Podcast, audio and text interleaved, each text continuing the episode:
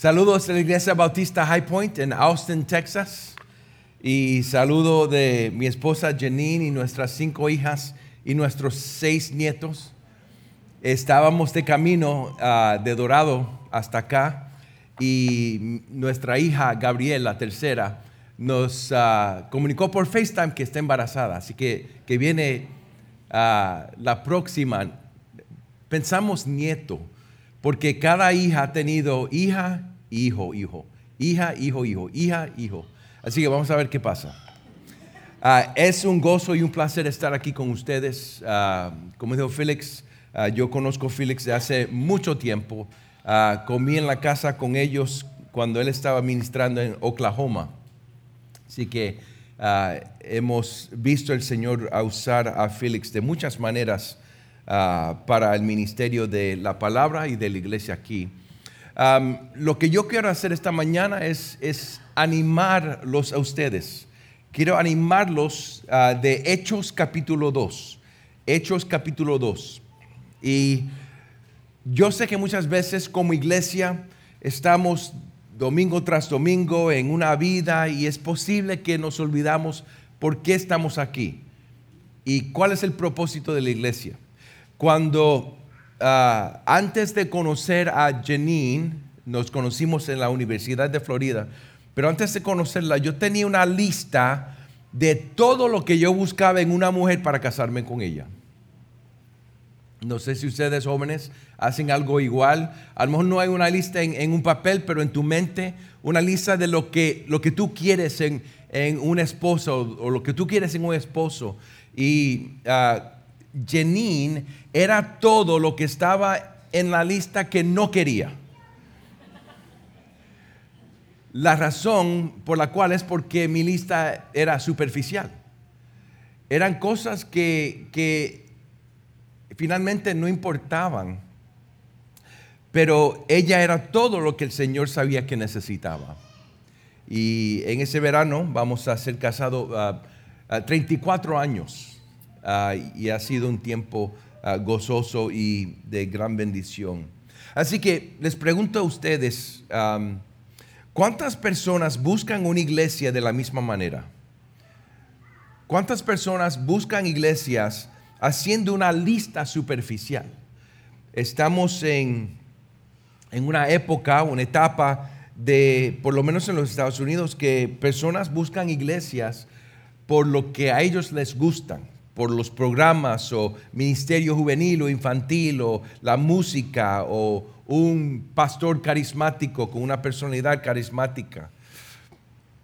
Espero que si quieren una iglesia bíblica y fiel y que glorifique a Dios, pero a menudo estas listas delatan que estamos buscando una iglesia que se parezca a nosotros. La misma generación, por ejemplo, o la misma etapa de vida, o ah, el mismo estatus socioeconómico. En su libro Compelling Community, la comunidad convincente, Mark Dever y Jamie Dunlap llaman esto una comunidad del Evangelio más. Es una iglesia del Evangelio, eh, en una iglesia del Evangelio más, el Evangelio puede estar presente y está presente en muchos casos, pero lo que une las personas es algo más que el Evangelio. Es decir, el Evangelio más la dieta y circuncisión, como vemos en el Nuevo Testamento que Pablo siempre estaba luchando. El Evangelio más puntos de vista políticos. El Evangelio más compromiso cultural. Vemos como las iglesias, por ejemplo, hasta que tienen un grupo de gente que están buscando y hacen todo para esa ese grupo de personas. ¿Cómo describe la Biblia a la iglesia? Consideren las imágenes de la iglesia. Un cuerpo, muchos miembros. Una familia, muchos hermanos. Un rebaño, muchas ovejas. Un templo, muchas piedras vivas. La iglesia de Dios en un lugar. Las imágenes de la iglesia comunican una realidad con muchas partes. Y Cristo reúne gente de diferentes culturas y etnias y nos transforma en un solo pueblo. Y eso es lo que vemos en Hechos. Mark Dever y Jamie Dunlap llaman este tipo de iglesia una comunidad reveladora del Evangelio o una comunidad convincente.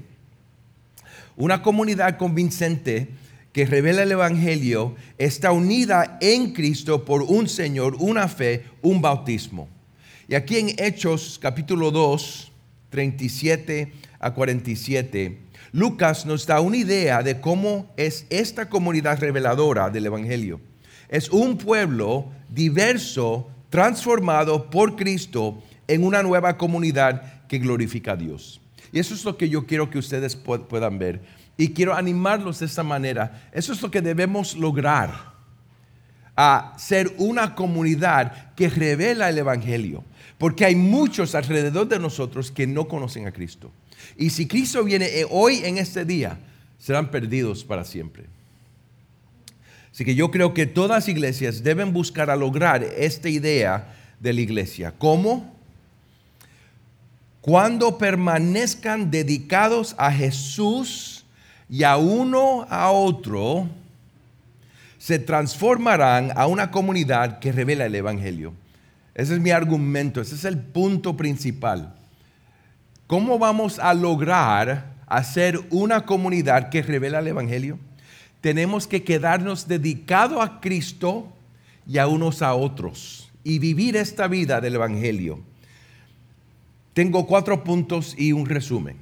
Número uno, permanezcan dedicados a Jesús. ¿Cómo vamos a seguir? Permanezcan dedicados a Jesús. Fíjense versículo 37. Hechos 2, versículo 37. Al oír, al oír esto, conmovidos profundamente, dijeron a Pedro y a los demás apóstoles, hermanos, ¿qué haremos? Entonces Pedro les dijo, arrepiéntanse y sean bautizados, cada uno de ustedes, en el nombre de Jesucristo, para perdón de sus pecados y recibirán el don del Espíritu Santo. Porque la promesa es para ustedes y para sus hijos y para todos los que están lejos, para tantos como el Señor nuestro Dios llame. Y Pedro, con muchas otras palabras, testificaba solemnemente y les exhortaba diciendo, sean salvos de esta perversa generación. Entonces los que habían recibido su palabra fueron bautizados y se añadieron aquel día como tres mil almas. Ustedes se recuerdan cuando conocieron al Señor. Yo era católico, como dije ayer, yo fui a la escuela aquí en Levitown del Sagrado Corazón. Yo era católico, pero era católico distinto. Por ejemplo, hay muchos católicos que son católicos en nombre nada más. Yo era un católico dedicado. Algo, algo me atraía a, Dios y, las cosas de Dios. Así que yo era celoso por Dios y por la iglesia. Y yo escuché el Evangelio por primera vez cuando tenía 15 años. Nos mudamos a Florida en, en el 1973, tenía casi 8 años. Pero yo no escuché el Evangelio hasta los 15 años. Estábamos en Colorado Springs, en una iglesia evangélica, y lo único que me recuerdo de, ese tiempo es que el, el, pastor estaba predicando de Jesús, Jesús, Jesús, Jesús esto y Jesús lo otro, y yo salí enojado. Salí enojado porque en mi mente católica de 15 años yo pensaba que el Padre era la persona de la Trinidad principal y no sabía por qué estaba hablando tanto de la segunda persona. A los 16 años escuché el Evangelio por segunda vez. Entonces ahí yo empecé a, entender, le dije a mi amigo, nosotros creemos lo mismo. Pero a los 17 años, un amigo que estaba ministrar la palabra de Dios, se llama Kenny, yo le dije, Kenny, yo sé mucho de Dios, pero yo no conozco a Dios como ustedes conocen a Dios. ¿Cómo yo puedo conocer a Dios de esa manera? Y él me explicó el Evangelio, ahí conocí al Señor. ¿Ustedes se recuerdan cuando ustedes conocieron al Señor? Saben que no es diferente lo que vemos aquí en esos dos. Alguien compartió el Evangelio. A lo mejor fueron sus padres por años, tras años, tras años. A lo mejor fue alguien en, en la calle que predicó el Evangelio. Pero todos vinimos a Cristo de la misma manera. Alguien compartió el Evangelio. El Espíritu Santo nos convenció de nuestros pecados, nos atrayó a Cristo y llegamos a un lugar, ay de mí, ¿qué es lo que vamos a hacer? ¿Cómo debo responder? Y aquí de esta misma manera vinimos al Señor. Si tú estás aquí esta mañana y no tienes una historia de cómo conociste al Señor, yo quiero que tengas esta esperanza, que todos pueden venir al Señor Jesucristo por arrepentimiento y fe. Y aquí esta, este Evangelio es para todos que vienen en arrepentimiento y fe. Y si no eres cristiano aquí esta mañana, yo te pido que pienses en Cristo, que vengas a Cristo y que permanezcas en Cristo. Ese es el punto que vemos aquí. Tres mil personas vinieron a Cristo, se dedicaron a Cristo. Jesús vivió, murió, fue sepultado, resucitó y fue exaltado. Ese es el sermón de Pedro, aquí en Hechos capítulo 2. No hay salvación en ningún otro nombre.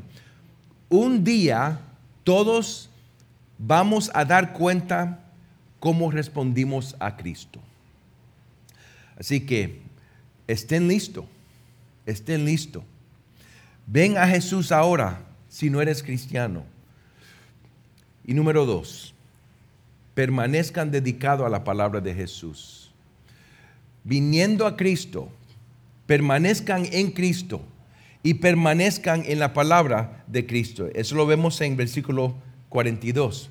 Y se dedicaban continuamente a las enseñanzas de los apóstoles ¿Cuáles son las enseñanzas de los apóstoles? La palabra de Cristo. Eso es lo que Pablo ah, nos dice en sus ah, cartas, por ejemplo en Efesios capítulo 2. Eso fue lo que Jesús mismo dijo en Mateo 16. Cuando Pedro responde a Jesús, cuando Jesús le pide, ah, le pregunta, ¿quién ustedes creen quién soy yo? Pedro dijo, tú eres el Cristo, tú eres el Mesías el Hijo de Dios. ¿Y qué dice Jesús? Bienaventurado eres Pedro, pero eso no te lo reveló carne y hueso, eso te lo reveló mi Padre Celestial. Y en esta roca, tú eres Pedro, que quiere decir roca, en esta roca voy a edificar mi iglesia. ¿Qué roca? Esa confesión de fe que Jesús es el Cristo. Esa palabra y los apóstoles estaban con Cristo, andaron con Cristo, vieron su ministerio, vieron todo lo que él hizo, su muerte, su resurrección. Y ellos recibieron esa revelación que Jesús es el Cristo prometido. Y esas son las enseñanzas de los apóstoles. Las enseñanzas de los apóstoles son las palabras de Cristo. No podemos decir que somos dedicados a Cristo si no somos dedicados a su palabra. Recuérdense la gran comisión que dice Jesús que enseñen a obedecer todo lo que yo he mandado. El cuadro en Hechos 2 y 42 es uno de devoción continuamente. Fíjense lo que dice. Y se dedicaban continuamente a la palabra, a los, las enseñanzas de los apóstoles. Los apóstoles recibieron esta palabra del Padre acerca de Jesús como el Cristo y eso es lo que ellos compartieron y eso es lo que ellos enseñaron. Observe cómo la iglesia primitiva se dedicó a las palabras de Jesús. Fíjense el versículo 46. Día tras día continuaban unánimes en el templo y partiendo el pan en los hogares, comían juntos con alegría y sencillez de corazón. Interesantemente, no sé si se recuerdan que los primeros cristianos eran judíos eran judíos que fueron a Jerusalén para, ah, para ah, ah, eh, las fiestas, los festivales que tenían, y se quedaron ahí en Jerusalén. Jesús derramó su espíritu y ahí se quedaron. Estos que eran judíos, que recibieron a Jesús como el Cristo, el Mesías de ellos.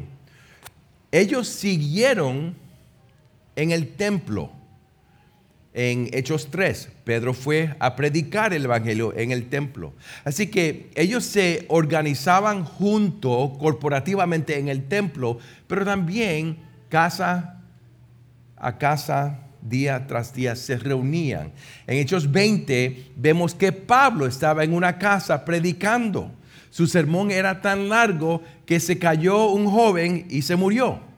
Y él lo revivió yo no voy a predicar tan largo.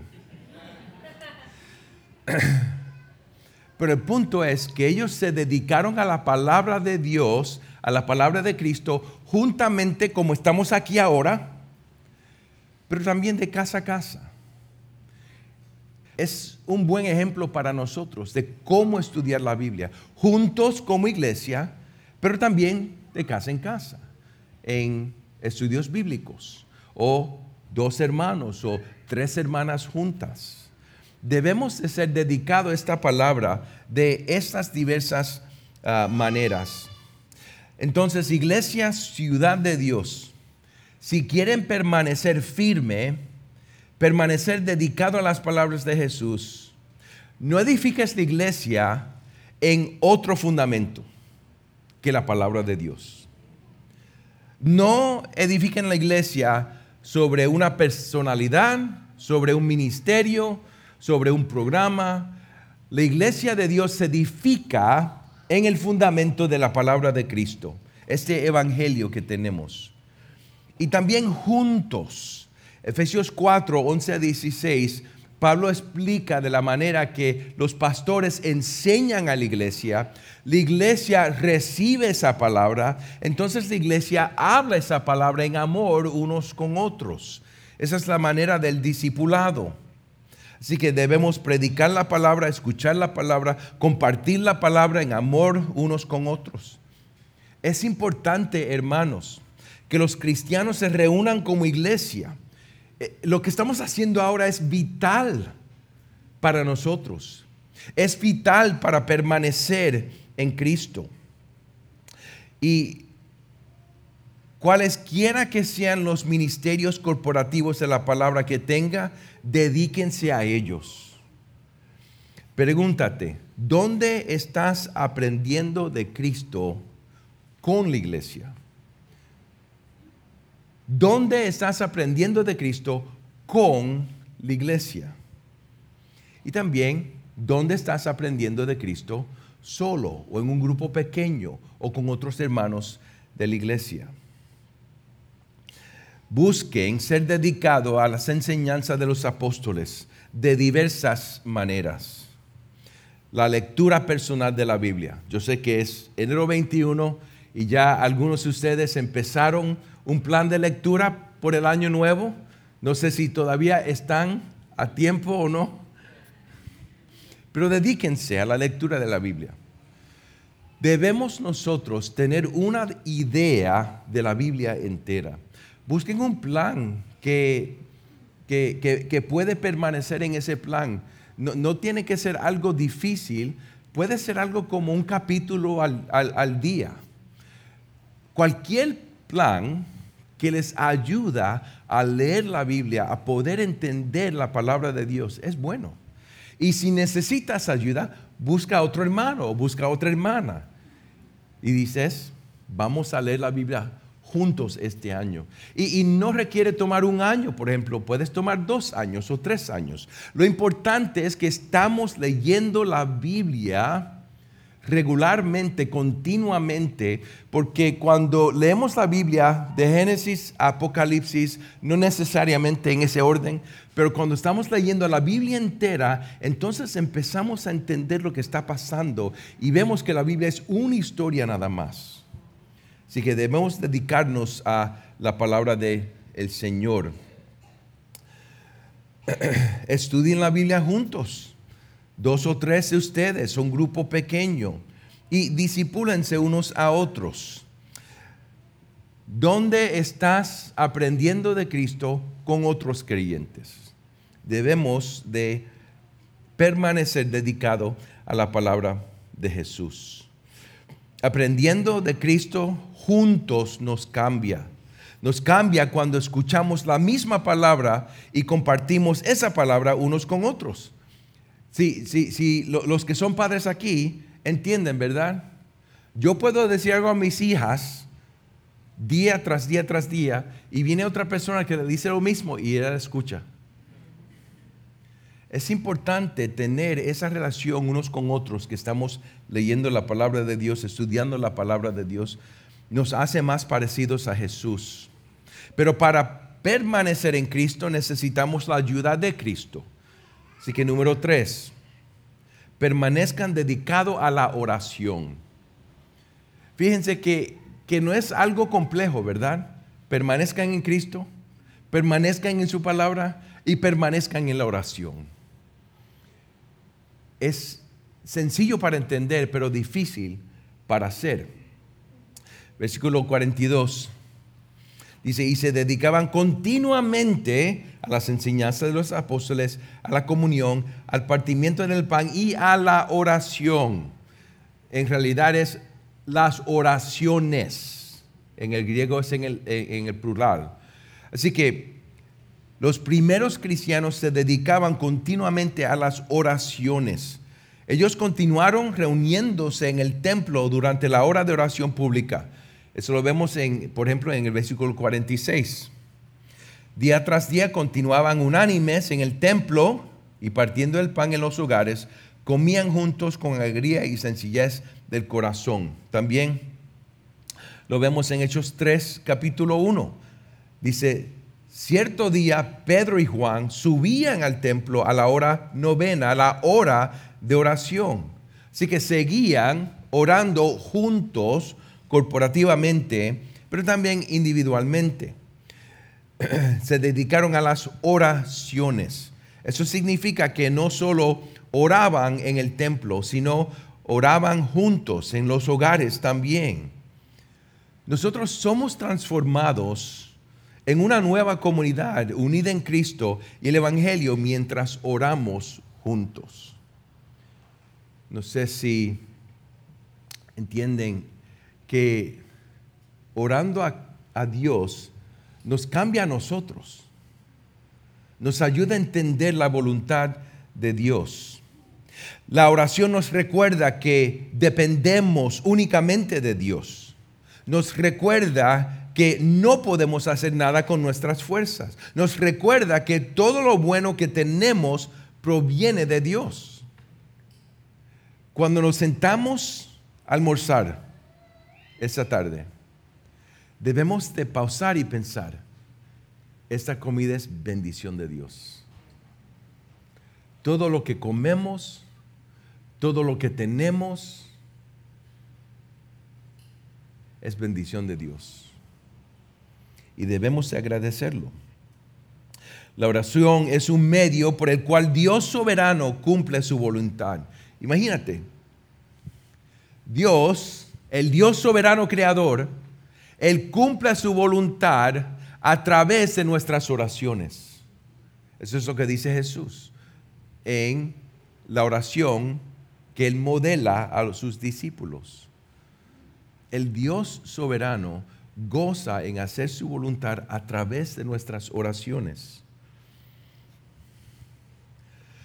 La oración nos cambia, nos acerca a Dios y nos acerca unos a otros. Nos conforma a la voluntad de Dios, preparándonos para recibir lo que Dios quiere, no lo que queremos. Cultiva en nosotros el amor por aquellos por quienes oramos.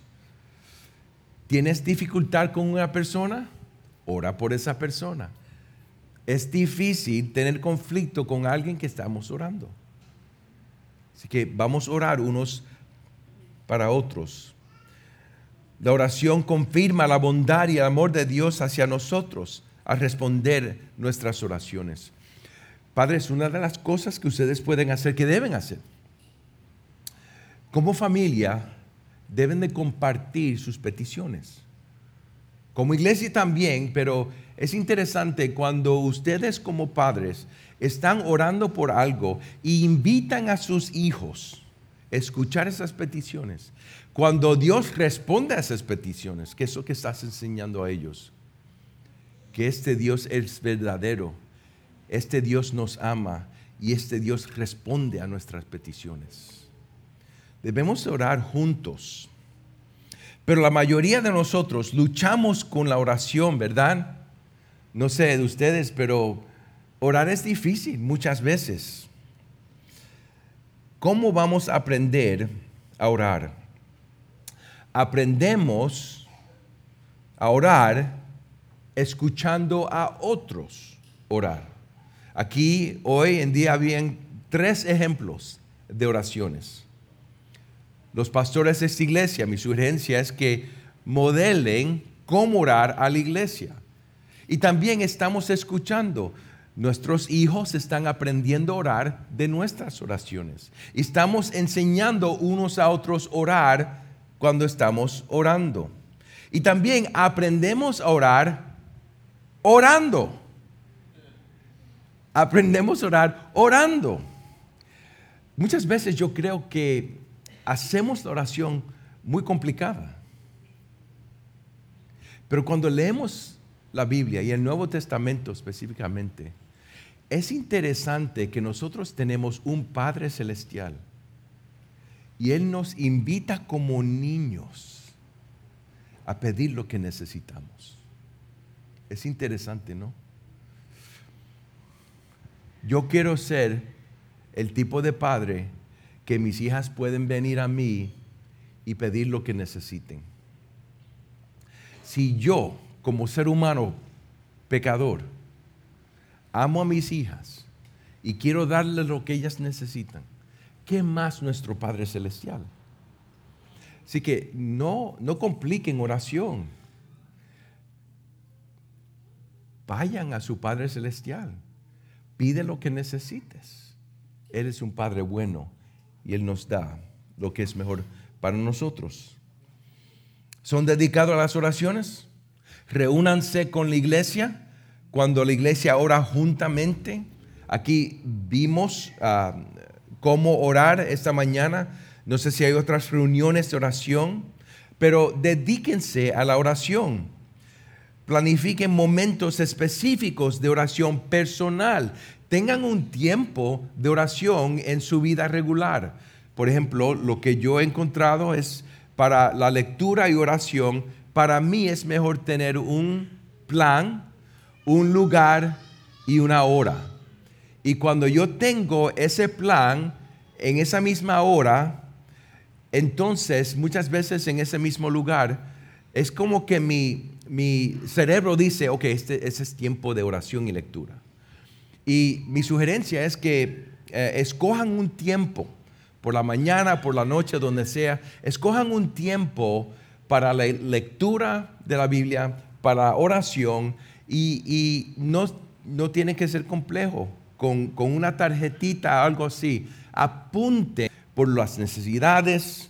Hay diferentes maneras en este día de cómo hacerlo. Oren con su familia, oren por la iglesia, y en la iglesia nosotros tenemos un directorio de membresía. Una de las cosas que tratamos de hacer es orar unos para otros a través de la directoria de membresía. Necesitamos orar unos por otros porque eso también nos cambia, nos hace más como Jesús y nos une como una familia. Y a medida que seamos transformados al aprender a Cristo juntos y orar unos por otros, nos amaremos unos a otros más. Punto número cuatro. Permanezcan dedicados unos a otros. Permanezcan dedicados a Cristo, permanezcan dedicados a la palabra de Cristo, permanezcan dedicados a la oración y permanezcan dedicados unos a otros. Fíjense versículo 42 a 46, 47. Y se dedicaban continuamente a las enseñanzas de los apóstoles, la comunión, Ese es el compañerismo de la iglesia, la comunión al partimiento del pan y la oración. Sobrevino temor a toda persona y muchos prodigios y señales se hacían por los apóstoles. Todos los que habían creído estaban juntos y tenían todas las cosas en común. Vendían todas sus propiedades y sus bienes y los compartían con todos. Ahora, algunos se están poniendo nerviosos, ¿verdad? Según la necesidad de cada uno, día tras día continuaban unánimes en el templo y partiendo el pan en los hogares, comían juntos con alegría y sencillez de corazón, alabando a Dios y hallando favor con todo el pueblo. Y el Señor añadía cada día al número de ellos los que iban siendo salvos. Es algo ser familia. Es algo ser dedicado unos a otros. No podemos decir que somos dedicados a Cristo si no somos dedicados a su iglesia. No podemos amar la cabeza si no amamos el cuerpo. Es importante entender la relación entre Cristo y su iglesia. La, primera iglesia se dedicó continuamente a la comunión y al partimiento del pan. Comunión es, la palabra en griego koinonia, que muchas personas eh, conocen. E, es más de comer una comida juntos, es, es compartir nuestras vidas ah, juntos y, y tener en común. Para compartir en una vida en común debemos trabajar para conocernos unos a otros deben preguntarse qué estamos haciendo para conocer los miembros de la iglesia que no son como yo. Debemos de trabajar fuertemente a conocer unos a otros. El partimiento del pan en general, eso significa simplemente comer juntos. La cena del Señor se, celebraba durante una comida, así que puede referirse a la cena del Señor la cena del Señor nos une en común con Cristo y también con nosotros. Pero fíjense en versículo 44, la unidad. Todos los que habían creído estaban juntos y tenían todas las cosas en común. Estaban unidos. Todos los que creyeron estaban juntos en el mismo lugar. Resalta la unidad de la iglesia no necesariamente el mismo lugar porque habían tres mil personas, ¿verdad? Es que no necesariamente en una sola casa. Tres mil miembros y todavía estaban unidos. Imagínense, tres mil, pero todavía estaban unidos como iglesia. Nuestra devoción a Cristo nos transforma de un grupo de individuos con preferencias personales a un pueblo unificado por el Evangelio y dedicado a los demás. ¿Cómo? Aquí vemos generosidad. Generosidad. Nuestra devoción a Cristo y a los demás nos hace generoso, porque entendemos que todo lo que tenemos viene de Dios. En versículo 44 dice que tenían todas las cosas en común. Ahora, esto no es el comunismo, porque tenían propiedad privada. En Hechos 5 vemos que ellos no tenían que dar su propiedad o lo que ganaron de su propiedad era por su voluntad. La realidad era que cuando veían a alguien que tenía necesidad, tomaban de lo que ellos tenían a compartir con los que no tenían. Esa es generosidad. En versículo 45, con sus posesiones y propiedades, satisfacían las necesidades de los demás eso se ve también en Hechos 4, 32 y 37.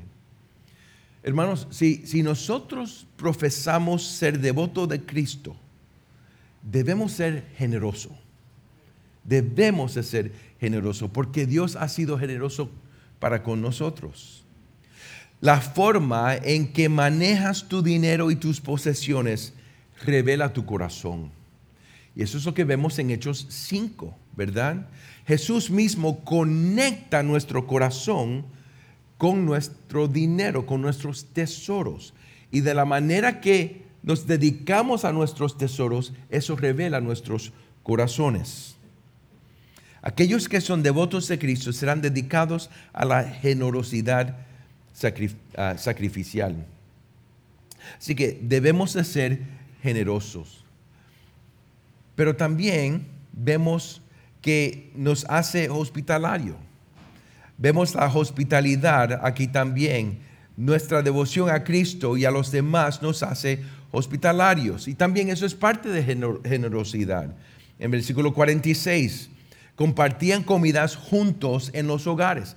Recuérdense que habían miles y miles y miles de judíos que vinieron del mundo entero alrededor de ellos a Jerusalén para la fiesta de la Pascua y se habían quedado ya esas semanas para Pentecostés. Ellos no eran de ese lugar, no eran de Jerusalén. Y por esa razón necesitaban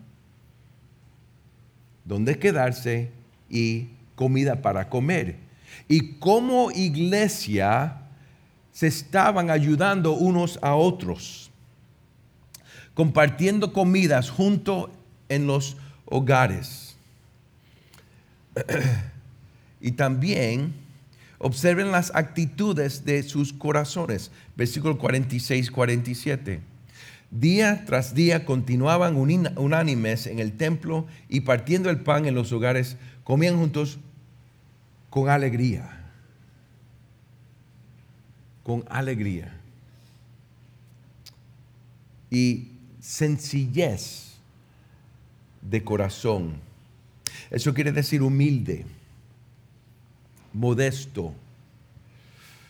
A medida que, eh, que, que vivan juntos, dándose la bienvenida unos a otros en sus hogares, compartiendo comidas juntos y siendo generosos para satisfacer las necesidades de los demás, eso los cambiará. Y eso nos cambia a nosotros. Nos hace más como Jesús. Esa es mi exhortación. Al permanecer dedicado a Jesús y a uno a otro, brindarán un testimonio convincente que revela el Evangelio. Fíjense, cuando nosotros actuamos como cristianos con alegría, dedicado a Cristo, dedicado a su palabra, dedicado a la oración, dedicado a unos a otros, eso revela el Evangelio y atrae el mundo, atrae el mundo que está desesperado por ser aceptado, por ser recibido, por ser amado. ¿Sabe lo que me atrayó a Cristo? Fue el amor de Cristo en jóvenes yo como un puertorriqueño en los Estados Unidos, yo estaba desesperado por ser aceptado. Yo estaba tratando diferentes cosas para ser recibido en esa cultura. Y cuando yo vi como ellos amaban a Cristo, hablaban de Cristo y me recibieron a mí, yo dije, yo sé mucho de Dios, pero yo no, conozco, yo no conozco a Dios de esta manera. Yo quiero conocer a Dios de la manera que ustedes conocen a Dios. Yo quiero conocer a Jesús de la manera que ustedes conocen a Jesús. Yo quiero hablar de Jesús de la manera que ustedes hablan de Jesús. Yo quiero esa relación personal. Yo necesito esa familia. Yo los necesito a ustedes. Y me recibieron. Fíjense versículo 43. Dice, sobrevino, sobrevino temor a toda persona y muchos prodigios y señales se hacían por los apóstoles. Y el versículo 47, alabando a Dios y hallando favor con todo el pueblo. Y el Señor añadía cada día el número de ellos, los que iban siendo salvos. Hermanos y hermanas, ese es mi exhortación. Si el mundo afuera y alrededor de, ustedes los mira a ustedes y su vida a lo que están dedicados, ¿atrae al mundo o los hace alejar de Cristo o alejar de la iglesia? Debemos vivir de una manera dedicado a Cristo, dedicado a su palabra, dedicado a la oración, dedicado unos a otros, que atrae el mundo alejado a Cristo. Eso es lo que vemos aquí. Amén.